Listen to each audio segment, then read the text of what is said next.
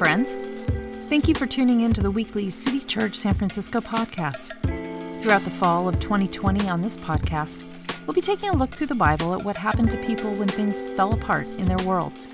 Sort of like what many of us are experiencing right now. We're calling this fall series When Things Fall Apart because, well, things feel like they're falling apart. So let's talk about it. We invite you to lean into these stories each week, to embrace the intersections where these ancient stories collide with our current collective world and our own personal lives. As always, we thank you for being a part of City Church Online through this podcast. And we invite you to join us live each Sunday at 10 a.m. on Facebook, YouTube, Twitter, or Twitch. Thanks.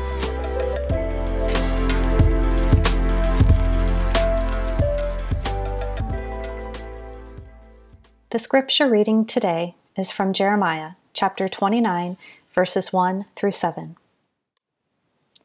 These are the words of the letter that the prophet Jeremiah sent from Jerusalem to the remaining elders among the exiles, and to the priests, the prophets, and all the people whom Nebuchadnezzar had taken into exile from Jerusalem to Babylon. This was after King Jeconiah and the queen mother, the court officials, the leaders of Judah and Jerusalem, the artisans and the smiths had departed from Jerusalem. The letter was sent by the hand of Elasah, son of Shapha, and Gemariah, son of Hilkiah, whom King Zedekiah of Judah sent to Babylon to King Nebuchadnezzar of Babylon. It said, Thus says the Lord of hosts, the God of Israel, to all the exiles whom I have sent into exile from Jerusalem to Babylon. Build houses and live in them, plant gardens and eat what they produce Take wives and have sons and daughters. Take wives for your sons, and give your daughters in marriage, that they may bear sons and daughters. Multiply there, and do not decrease. But seek the welfare of the city where I have sent you into exile, and pray to the Lord on its behalf, for in its welfare you will find your welfare. The word of the Lord. Good morning, friends. It's great to be with you. When things fall apart, the temptation is to run and hide, isn't it? For many of us, to binge watch a TV show or go take a nap. There's no judgment here. I think we can all relate, especially in these times. And you gotta know, things have fallen apart pretty badly for Israel here in this text we just heard, to the point where they're not even in Israel anymore which is why what Jeremiah tells them to do is so very challenging. He says to build and to plant, to commit themselves to dwelling in this new place for 70 years. Dwelling by building houses and planting gardens is likely not top of mind for the Hebrew exiles, with their hearts broken and pining for home. To understand what Jeremiah is calling for, I want to invite us to grapple with two themes that emerge from this text um, the fear of dwelling and the call to dwell. First, the fear of dwelling in a world that's fallen apart. What's the point of dwelling or building and planting when none of it belongs to you? We might think of the difference between renting and owning. As a renter, you might hang a few pictures, maybe even paint a wall or two, but you're unlikely to undertake a huge uh, renovation project. Or imagine working at a place where you're treated more like a number than a person. When we have no real sense of ownership, there is little to no motivation to be creative, to do our best work, to excel in the stuff that we do the temptation is going to be really strong to just simply dial it in.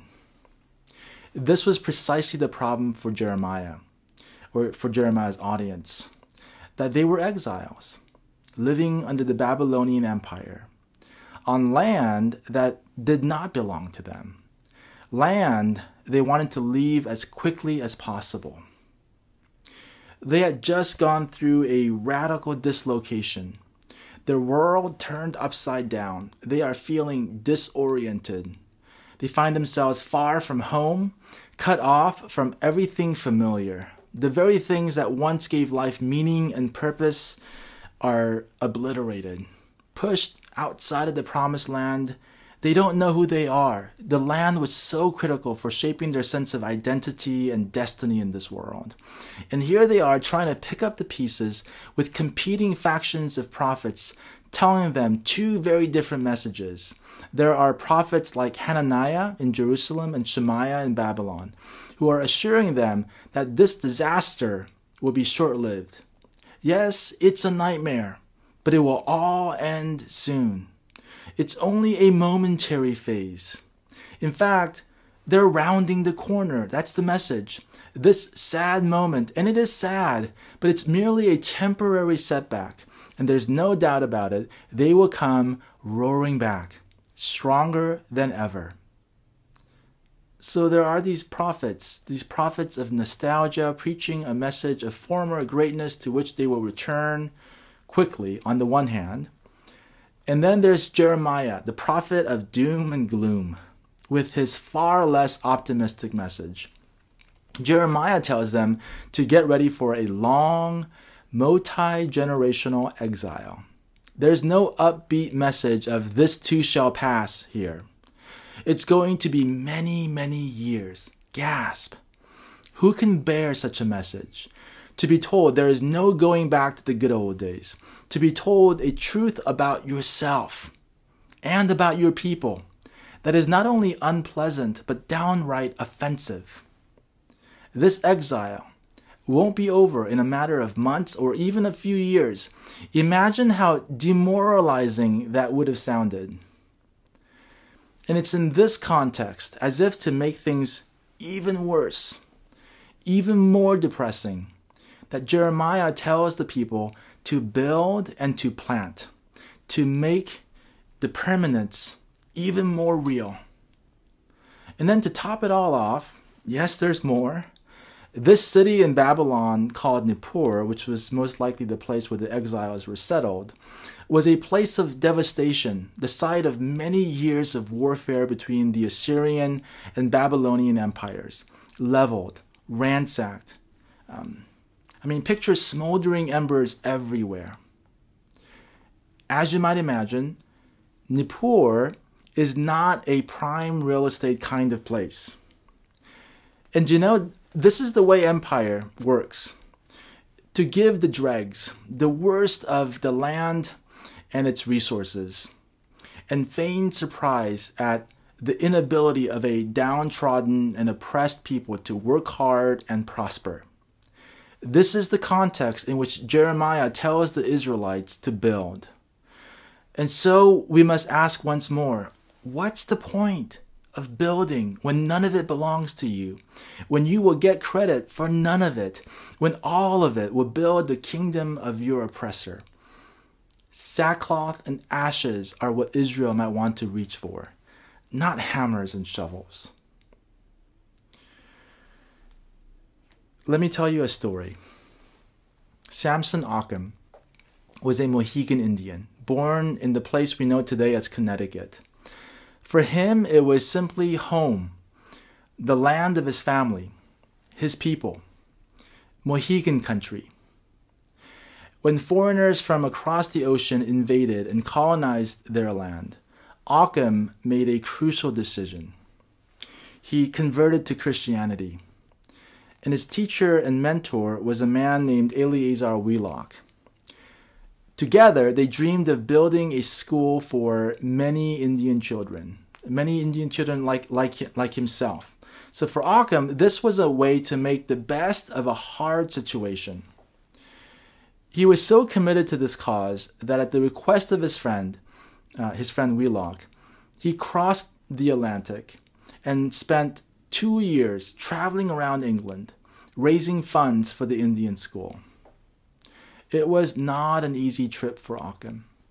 You know, he wrote back often uh, these tearful letters back to his friends and family back home, especially his wife, um, saying things like uh, he wrote about being, and these are his words, a gazing stock, even a laughing stock, in this land of the English, where people treated him like some exotic animal. When he returned at the end of a long and difficult trip, he not only found his friend Wheelock had uh, completely neglected his family, leaving them to uh, leaving his wife and his children to nearly starve to death. This Christian man took the school, which was their joint venture, moved 150 miles north into New Hampshire, where he used all of the money Occom had helped to raise and created a school for young white men.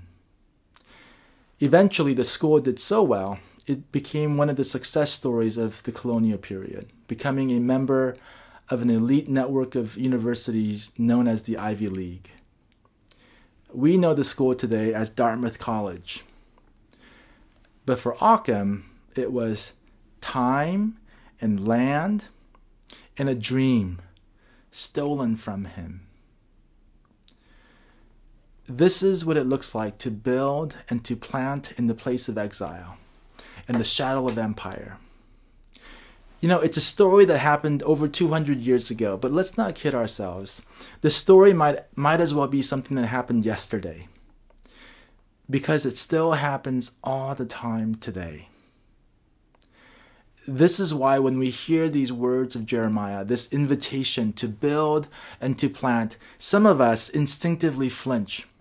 What's the point of building and planting when none of it belongs to you? Build houses and plant gardens, says the prophet of the Lord. And the people of Israel might have been heard uh, might have been heard whispering under their breath, What for?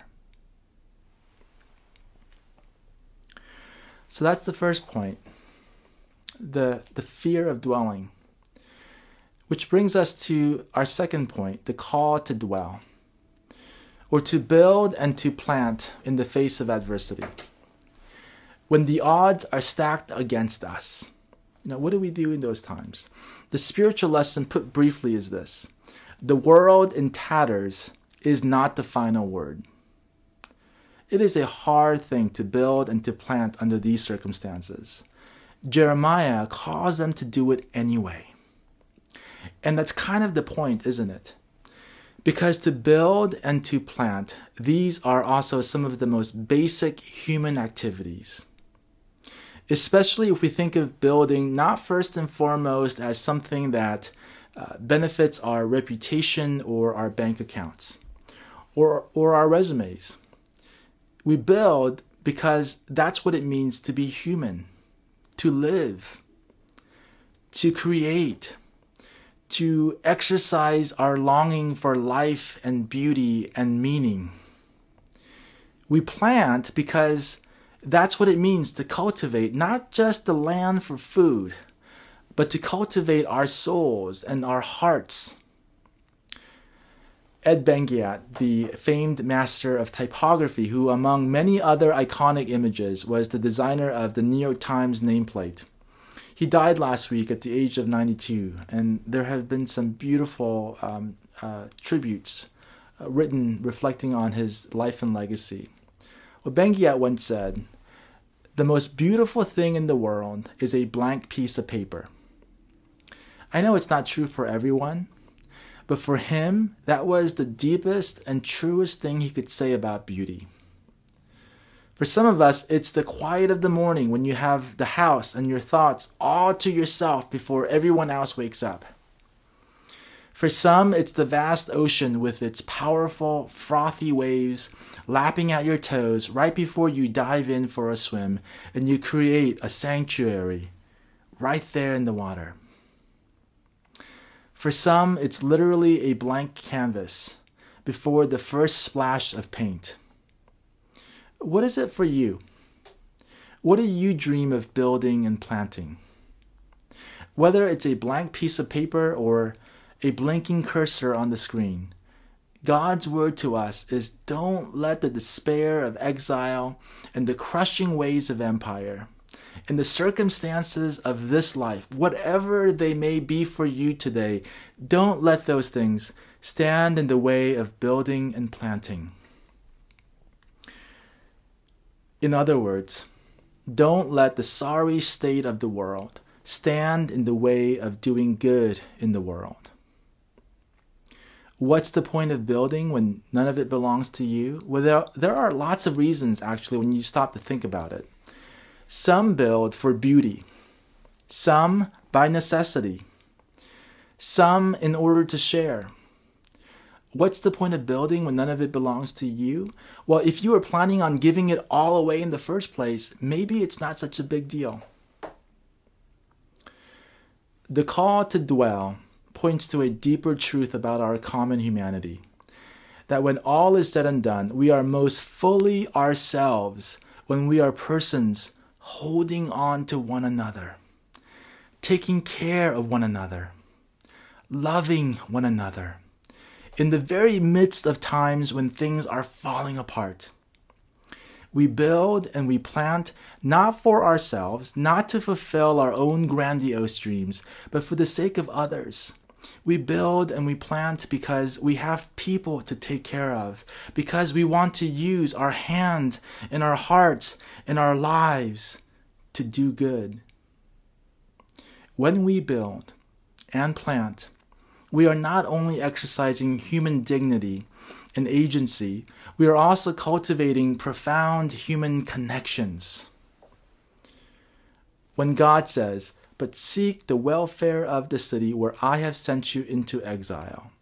For in its welfare you will find your welfare.